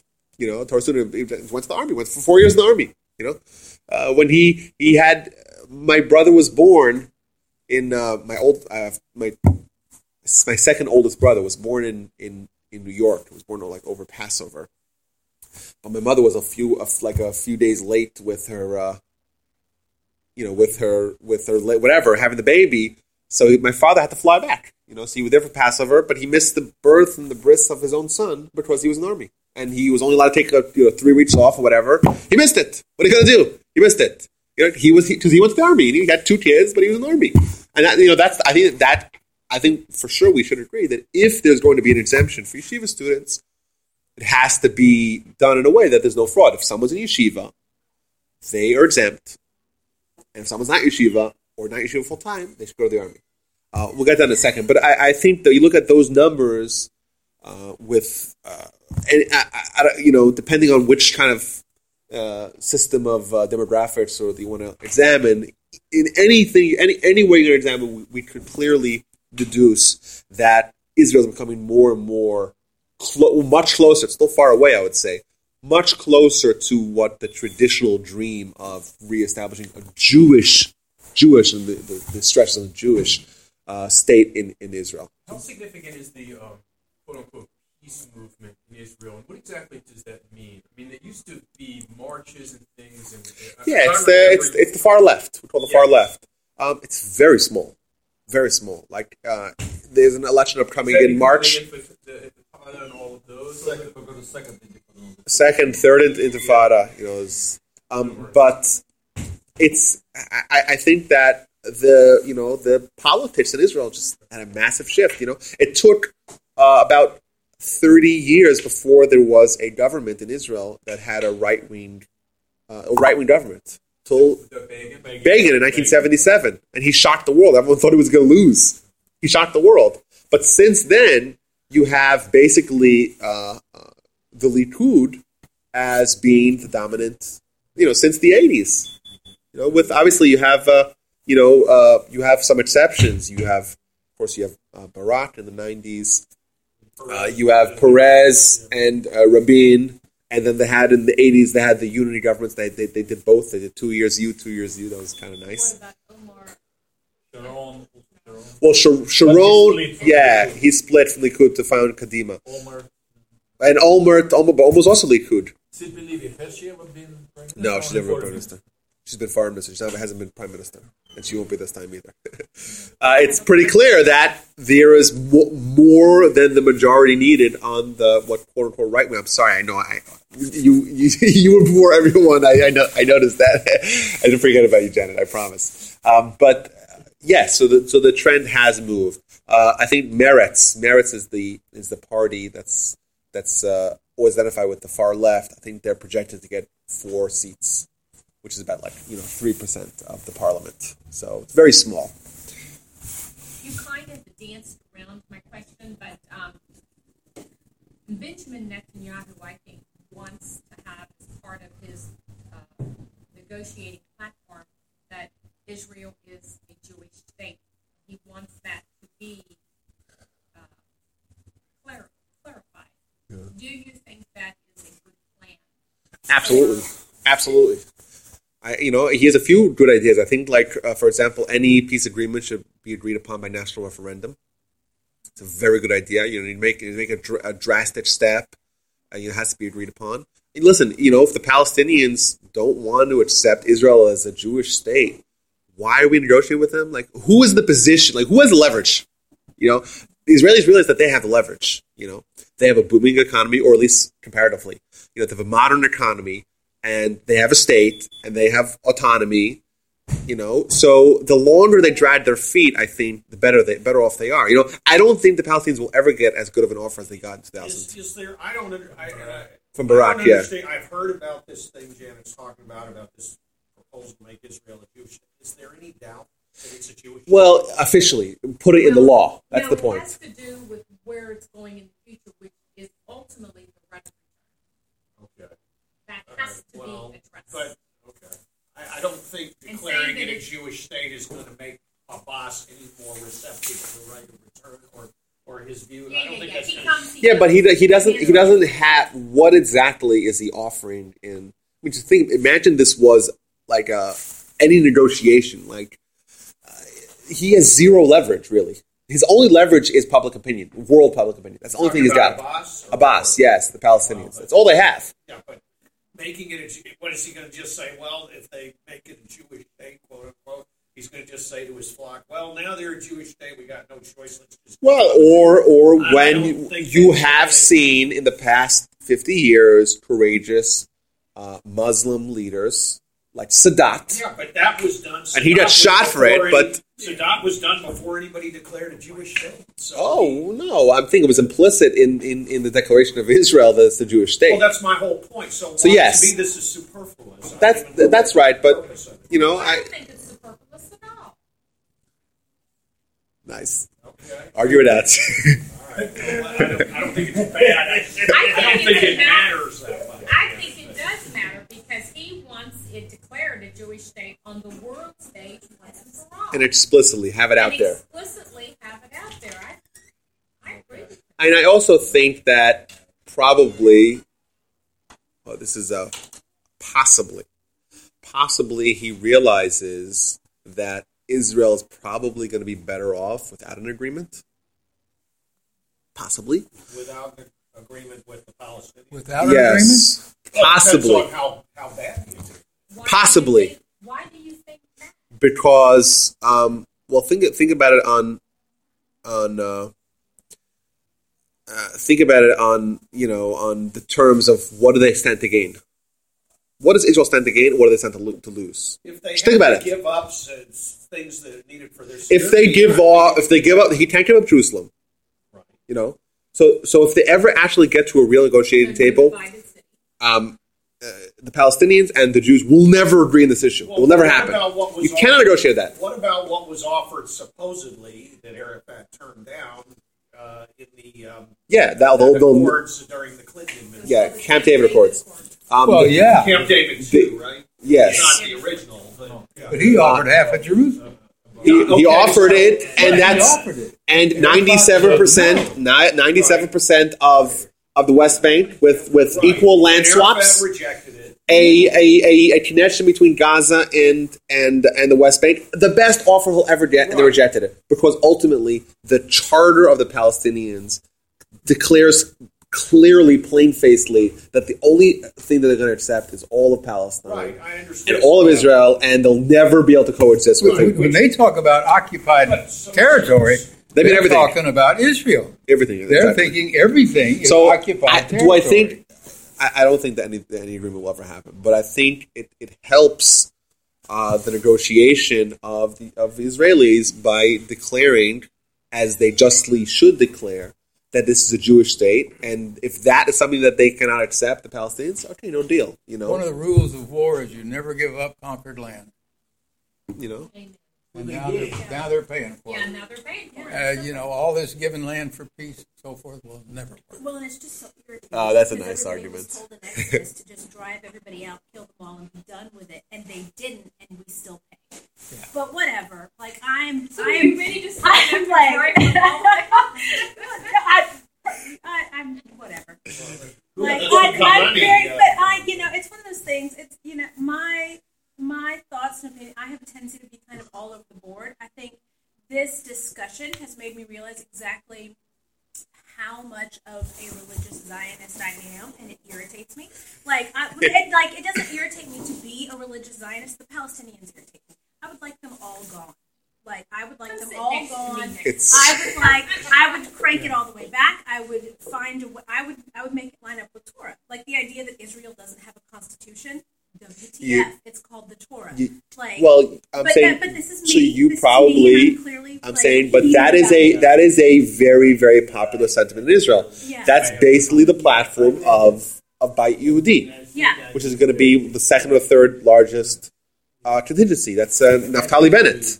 Yeah. You know that you know, and that's what he says. Listen, this is our land. You know, Yeah. it's been our land, and And you know, honestly, well, and I and I'm and this this is a very from a contemporary mindset. This is very bloody and barbaric, but this is what it is. Like we should have been done with this long ago. Like if we didn't mess around since the beginning of time, we wouldn't still have these Listen. problems. We can't kill everybody, I know, but I, I, I, I, I do believe that someone someone like Ben Gurion, I'm sorry. I think someone like Ben Gurion would have probably made decisions, um, you know, more decisive decisions. But like in the '67 war, they, that, that's all- that was the opportunity. The best opportunity was in '67. '67, everyone, all the Arabs fled across the Jordan. The week after, they had set up what they did is they set up basically army posts all across the Jordan River, and they said anyone comes over, we shoot them. And then Moshe Dayan said that's not uh, humanitarian. That's He was not. And they- Moshe Dayan was a great military leader, but a lousy Jew. Yeah, yeah. Well, he, uh, he you know, but he he, he said, Yeah. you know, the first thing that, that they did after they captured uh, the old city, hours after they captured the old city, uh, Moshe Dayan gave control over t- of Temple Mount Yes. to the Muslim Waqf. Why would you? Why? I don't know why. That's what he I did. don't know why. You know? Yeah, they were ready to tear down the Dome of the Rock and everything else. at that point. a, I'm gonna give it. I remember that. Mark Kahane. I guess. I don't know. I, like, I don't have enough. It's one of those things, like, I am much more in the level of um, kind of religious and emotional opinion. I don't know enough about the history to have a rational, scholarly opinion. I don't know enough about the people in the history, but but I know where my gut is, you know, and that's when you get these fiery responses from me because that's yeah, that's where my gut is. But whatever, yeah.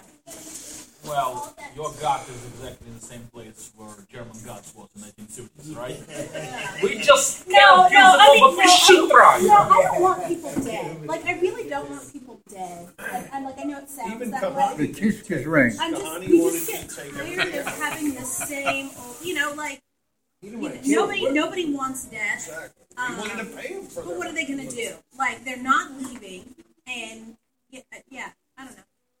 There is no answer. And this and this is a hugely contentious issue that's been around for a long, long time. So the experience most recently, right? Uh, Lebanon, especially, right? I mean, this is not the same Israeli defense forces from '67 and '73. Oh no, they're the juggernauts. They're the juggernauts. No, I. I Oh, yeah. disagree. I don't think they. There is a lot of issues in. With, with the last incursion into into Lebanon a couple of years ago, 2006. to 06. They um, Israel has the strongest military um, in the Middle East by far. It's not even close. Yeah, and everybody knows that- And number two is Egypt. And Egypt, by the way, I think we talk about courageous Muslim leaders. Egypt has prospered more than any other country, probably with the exception of Saudi Arabia, because they don't have as much oil. But since their decision to embrace Israel or embrace, you know, they get three billion dollars in economic uh, and military support, a- aid, and they have recognition, and you know, and they have the whole nonsense that they had a couple of years ago. I think was you know very, very uh, short-sighted, as we see. They didn't really bear that Let much me, fruition. more specific. I'm not talking about land war. I'm talking about the proliferation of nuclear weapons by Iran. Is, is Israeli? you So that is is a- that is a potential- That's a potential existential threat to Israel. Uh, I think there's no doubt about it. Netanyahu talks about it all the time. He's going to speak in Congress now um, in two weeks. He's going to mention that probably you know, half of his speech. And that, that's the point of his coming. But, uh, Two weeks. Isn't it two weeks? Moved it to March. Well, they, but the Speaker of the House Oh, Speaker of the House. invited him, Yeah, invited breaching me. protocol, which I have personally no problem with, because I'd rather breach protocol than breach the law, which Obama does all the time. Why hasn't Israel acted? Why hasn't Israel acted? So, to take out- so in, in 1981, in 1981, in 1981, there was uh, a nuclear facility in Osirak in Baghdad, in Iraq. in Iraq. Exactly. The Israeli Air Force. and the it Israeli out. president took it out. And in Yeah. 2007, there was in Syria, Yeah, and they took it out. Exactly. Um, I, as to what existed around, I, I'm not an expert in like nuclear weapons or whatever. I don't know anything about them. Uh, but what I do know is that we've been hearing for a long time that like Iran is a month away or five months away. We hear that for the past 15 years. Something about breakthrough. Yeah, exactly. It's just yeah, you know. Um, as to what exactly happened, I don't, I don't know what they're doing. You know, there was this Stuxnet. Remember that? That uh, you know, Yeah, the computer virus. and then yeah, the computer virus, and then they did the assassinations of all the of all, of all the nuclear scientists in Iran. Uh, was that Mossad? Was that Israel? Who knows? And Probably. been bombing also Syria, and that's been kept pretty quiet. They, They that's also happened a couple of times. You know, I, I I also think in general. general, wasn't it? Yeah. I think that um, the price of oil and how that affects Iran, Good for probably. I'm sorry. More power to Israel doing these things. I mean, So, I, yeah, well, they have to. They have no other option. Um, but I, I think that probably is going to positively contribute because if a country doesn't have enough money to pay its uh, municipality workers and the people that are sweeping the streets and the people that are working for the government, they probably have less time and focus and money and energy to uh, to pay for uh, for the proxy battle uh, in Syria and in Lebanon and in Gaza, and to pay for all that it takes to create this weapon that's probably not going to do anything for you. So there's probably another good thing. So I, I don't know what's going to happen with that. It, remains to be seen. Um, most like I think we always underestimate the the power of international pressure and sanctions. You know, uh, I, I think we really do. You know, I think for us it's like you know we could say, hey, just bomb them all. But like from my understanding, there's uh, they diversified their they diversified their um, uh, locations of nuclear sites. Uh, many of them are, are, are built, you know, uh, underneath mountains and stuff. I don't know how practical. I'm sure that if there was possible for them to, uh, you know, take a reasonable military um, operation against against them, they would probably do it. Just get it over with uh, and I deal with the consequences. I think Netanyahu is waiting because of the uh, of the extension of the talks. It's actually I talks, but I also think that uh, that within Iran itself, I think the fervor of uh, of of the Islamists probably waned waned a little bit as well. Yeah, but that's I think that might be all the more reason that they're they're really stepping up their efforts to get the. I, I just think they need. To, I, I mean, I don't. Have, I, I think the the religious people who, who really hold the power in Iran. Uh, They're Shia. really- They're Shiites. they They're, are- out of their minds. That's the problem. They're Shiites. They're Shiite Muslims. They're crazy. Yeah, They're crazy. well, that's my point. And they are driven ideologically, religiously to do this. That- that is And, the- and that's a scary thing. That's We were talking about and when someone's movement. willing to die and just you know just take out millions of These people with them. clowns are very willing to die. Yeah, it's it's insane. And that's the difference between like the, you know the Soviets were rational people. But Exactly. We're talking about North Korea or the Shiites or others. We're talking about jihad and others that they're philosophically crazy and they would be willing to incinerate all of their population if they could incinerate Israel. So that's very scary. Yeah. That's very that's They're very. looking at the long term. I think Netanyahu will strike. You think so? But the question is if they I have the waiting- capability. I, Yeah, yeah, I that's the think he would have done it by now, but they extended the talks. Yeah. And he's waiting to see it to break down there and what happens. And I think when that comes to a conclusion, Netanyahu will strike. The, the good. I don't think they have any choice. I think the good thing from our perspective as Americans, though, is we can take some pride and comfort in the fact it seems like here in this country, our country, Israel, is very widely supported uh, in in by the person on the street compared compared to Europe and all that. Uh, th- Relatively, yeah, yes. Relative because and in Congress it is very strong. But I mean, it wasn't in the It face- is like the only good thing to come from the evangelical religious right, in my personal opinion. Well, I- like that's the only thing that. Well, I think that I think the moral fiber they're promoting, not rational just for. Israel, I think the religious right is doing very good. But what they say to your Yeah. face and what they say in their own home. I don't Yeah. care what somebody thinks; I care what somebody does. And I, right That's now, they're difference. friends, and we Yeah. don't have enough friends, and we should be very appreciative of any type of support. I think. Except that the, Israel has to speak for themselves. Iran support by Russia. Everybody know, right? Now China with Russia, you know, they came, you know, allies for, for a long time. Okay, but between United States and Israel, we talk a lot, but we have to talk less and act more. You know, that she say we don't believe in to kill people. Sometimes you have to. You don't have a choice. Yeah, Believe me, I mean- that's my. I decided to die when I was 10 years old. I said, well, I have two choices. Live Salvador or die. Because when I stayed in Salvador in the 80s, right? Yeah. If I don't live, I gotta die. You're Why? gonna die, because yeah. they gotta take me to the recruiter to the fight the guerrillas, all right? So I don't have no choice. My whole village, from my home family, we don't have no choice. So I, I say, to get a visa Salvador. to the United States, I have to prove I have millions of dollars. You know, Yeah. the other way, they don't want you here. So I don't have, to, I have no choice to cross the Rio Bravo swimming. Mm-hmm. So it's easy to talk, but the thing is, we have to act. And around this sometime a little seven years old, eight years old, you know, Mm-hmm. we don't have to talk a lot, and that's the problem we have in the United States, talking, talking, talking, but we're not doing nothing. You know, we've been here for 2,000 years talking, and you know, it's kind of another thing. It's easy, I've told him, to make a, a Jew convert a Jew to Gentile and to convert a Gentile to a Jew. It's easy. Yeah. So we have to act. You know, I've been listening to you guys for a long time, but we have to act, not talk. Act. You know, uh, if, it's like this. Look, Saddam Hussein had two choices. You do out Saddam Hussein way or kill him. You United States come over there and make a peace. These people don't listen but talk. You have Yeah. to cut the head off. You know, and that's a, fear. The only thing they fear. that's you have Yeah. to. You don't have a choice. Look, Well, God, because God it's has what because God at its, at its root, you're trying God, to negotiate says, with irrational we don't have to look nothing else. at the absolute The Tanakh, the Torah is very clear. Anything, Yeah. any answer you want, any answer I want, is in the Torah. I don't even have to come and ask your opinions because it's in the Torah, but you have to know how to look.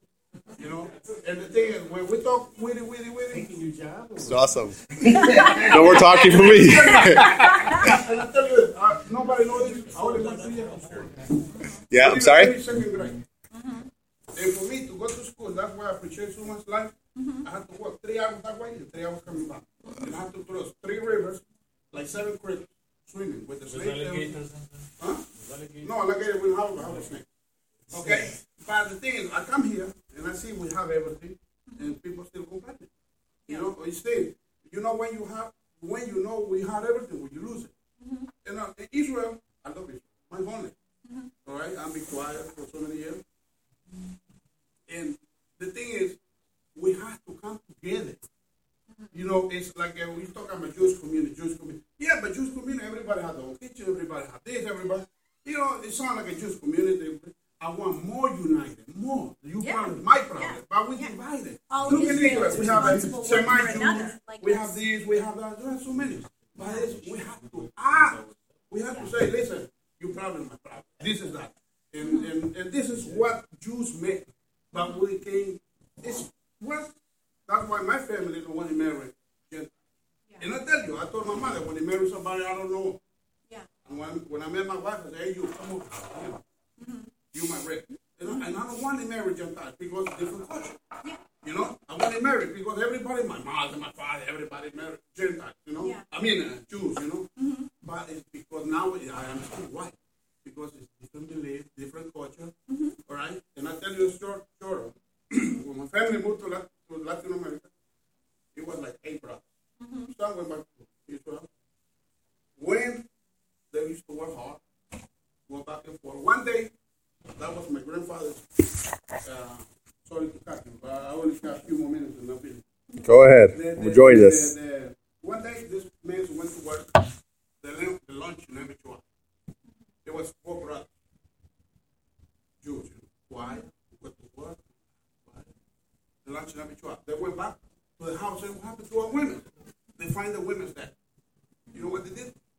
Get ready with the machetes, the weapons, and went to the next village, kill everybody. Hey, I believe, my opinion. You mess with somebody who mess with me, I throw the whole house for the window, like they say. You know, I have to do what I have to do. Yeah. But I believe not to her.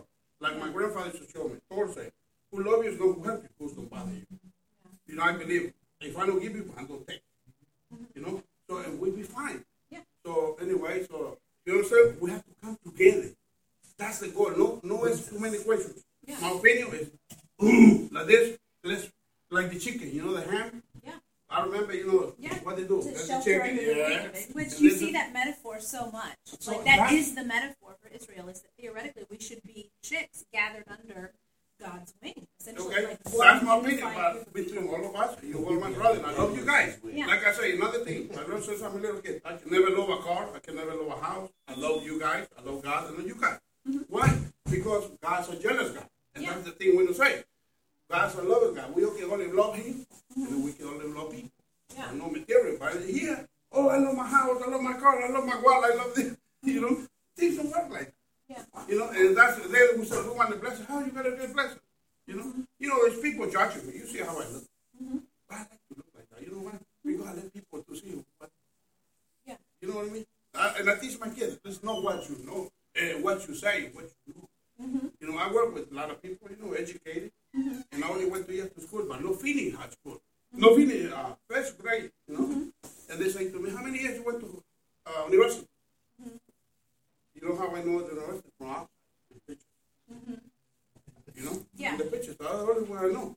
But sometimes I deal with so many people, so much educated, and I look and I say, that's why you went to university? Now you're on debt, you have to pay all the money back to, to university, you're on debt. I met a guy 60 years old. Student They loans. owe $250,000 in the bank and hold. How much you owe? I say, I'm in debt. But with mm-hmm. God.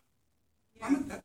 Where are you from? Where are you from originally? That's, well, my let's tell story. My family moved from Israel to, to Spain. From Spain, they kicked out of there. I went to Turkey.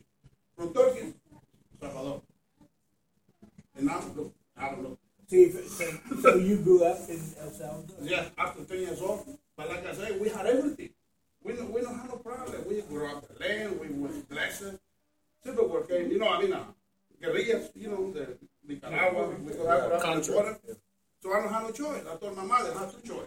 Stay here and die.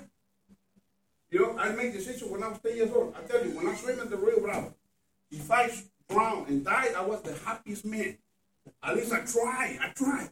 Mm-hmm. With my wet, with my shoes, and it's easy to talk. But when you swim the Rio Bravo with the clothes, and you you know they sink you. Especially you come out here, you go here, you coming out like two miles down the road. Mm-hmm. So that's what happened over here. Most of the people we deal with, you know, we're through with that. You know, we, we just talk. And life is so beautiful, but you know, the most part is to enjoying it is we have to thank God. It's like I tell my kids, people say, thank you, God. I say, no, it's God, thank you. Because then first we put the thanks to thank God, and God always be first. You know, and, and we put God first, everything we have, we speak the same language. But when, when we put God after, anything to you. Thank you. Thank you. Wow. Janet, you had something to say.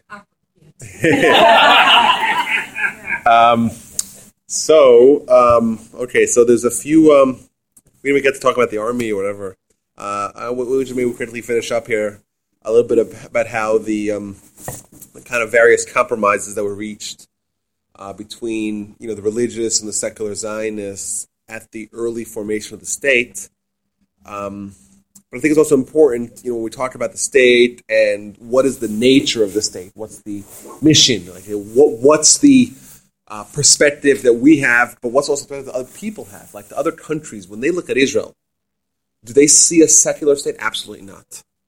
You know, the the the opposition that uh, that the Catholic Church had uh, to Israel at the beginning was prob- primarily based upon the fact that the idea of Jews going back to Israel, reestablishing a state, was in direct contradiction to everything that they were preaching for thousands of years. That the Jews were gone and they ain't coming back. You know, um, the, Jew, the Jews themselves. Ben Gurion had said this, and even to this day, Naftali Bennett said it. Uh, you know, a, a few weeks ago. What's our deed to the land? What's our claim to the land? The historical claim is the Torah. You know, so ironically, we have this claim to the land via the Torah, and God promising it to Abraham, etc. And your kids are going to have the land, and again, again, that theme is hammered out over and over and over again in the Torah. Uh, yet there's this uh, claim to try to divest any religious uh, significance to the state. That's one reason also why Netanyahu wants Israel classified as a state, because he wants it known that it belongs to Okay. Well, if that'll really solve the I'm problem of anybody's it'll solve the ignorance, then that's fine. I, I just don't think I don't think there's any. I never knew there was any doubt about it. Uh, you then- know, I really didn't. Now, there's the people that want to, for their own reasons, deny it, and I don't think you're going to stop them from that just by religion is enacting a law. I really don't. what's a Jew Well, without it'll help. I don't know that- that it'll. Well, I'm not against it. it's I don't. It doesn't. I don't know that it matters. religious. Uh, You're anti-Israel. I didn't Uh, when they uh, when they when they had the Declaration May fourteenth, nineteen forty eight, Declaration of Independence of Israel, Friday afternoon, uh, the the exact text of the Declaration was also a, a compromise because it doesn't doesn't mention God in the text. but it does mention as a Jewish state. Doesn't it? Well, yes, but it doesn't mention God at all. Okay. What it does mention is Tzur Yisrael, the rock of Israel, which, uh, because it has that ambiguity, everyone was happy with it. I mean, that's a negotiation that they had. Because it could refer to God, it could refer maybe to the IDF, it could refer to who knows what it could refer to. Rock of Israel could be ambiguous. Example of, of, of, uh, of how they came to agreement. Um, the status quo law. So this is the agreement at the inception of the state. So um, during the 1948, they already had the agreement. Um, uh, um, Ben Gurion had uh, with with the chief rabbinate with regards to the 400 students that were studying in Israel, uh, full time in yeshiva. Um, that uh, that has uh, that exemption of full time yeshiva students still exists to this day. Uh, there's a law right now called the Tal Law, which is going to basically undo that. You have quotas, um, limitations on that. Um, it's a very, very, very um, divisive and hotly debated, very also very sensitive topic. You know, like The law was pending like last four, five or six years. it's, it's been pending for a while. Exactly. Um, so a while. it's a problem because, well, on one hand, there's there's uh, Netanyahu. Um, um, ben Gurion wrote in a letter. He says, "Hey, is it fair that one one mother will have her son die in battle in defense of the state, while the other mother will have his son, you know, uh, in you know, in a peaceful environment of the yeshiva studying? Is that fear? I, think a legitimate, legitimate question. You know, I don't think it's a it's an easily answerable question. So when we talk maybe I guess we'll have to do some other time about about what's the arguments to and for to, to and for uh, this law, and what's the Torah perspective, what's the rationale of of of, uh, of both sides. It's not pacifism, right? It's just interruption of their studies. Is that is that why there isn't? There, I'm sorry. is that the rationale for the exemption? No, the rationale was that uh, that if someone is going to declare that Torato Umanuto, that's what it's called, Torato Umanuto, Torah is his craft. If that's what someone's going to declare, that's what they do all day, then they're exempt. Why they came to the agreement, uh, that's debated as well. You know, there are those that say, um, even though this is, uh, I think this is revisionist history, but there are those that like uh, Yair Lapid.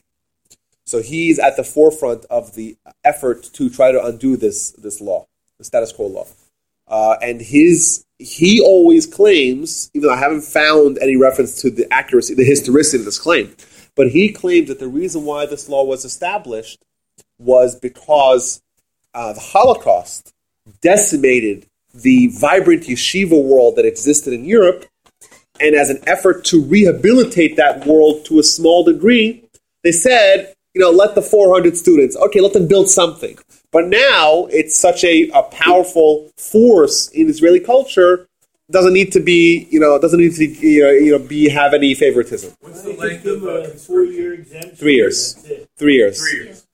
Um, Give them a four, like college. Give them a four-year exemption. Let them study. Then they go. into- so, oh, well, lifelong the- thing, I'm- that's the problem. Isn't, Huh? it? I'm isn't it lifelong? Well, yeah, but you, you know, we're compromising here. You know. Of course, I know. Uh, When I was in Israel in 1972, I went about three days after the Lod Airport massacre, and I was talking to the Israeli people and my friends over there and all that sort of thing. Oh yeah. And the sentiment against the yeshiva types was so terrific. So here we are sending our boys up there, they're getting killed all the time. They finally won the war. And these guys said they won the war because they were sitting there during the war reading.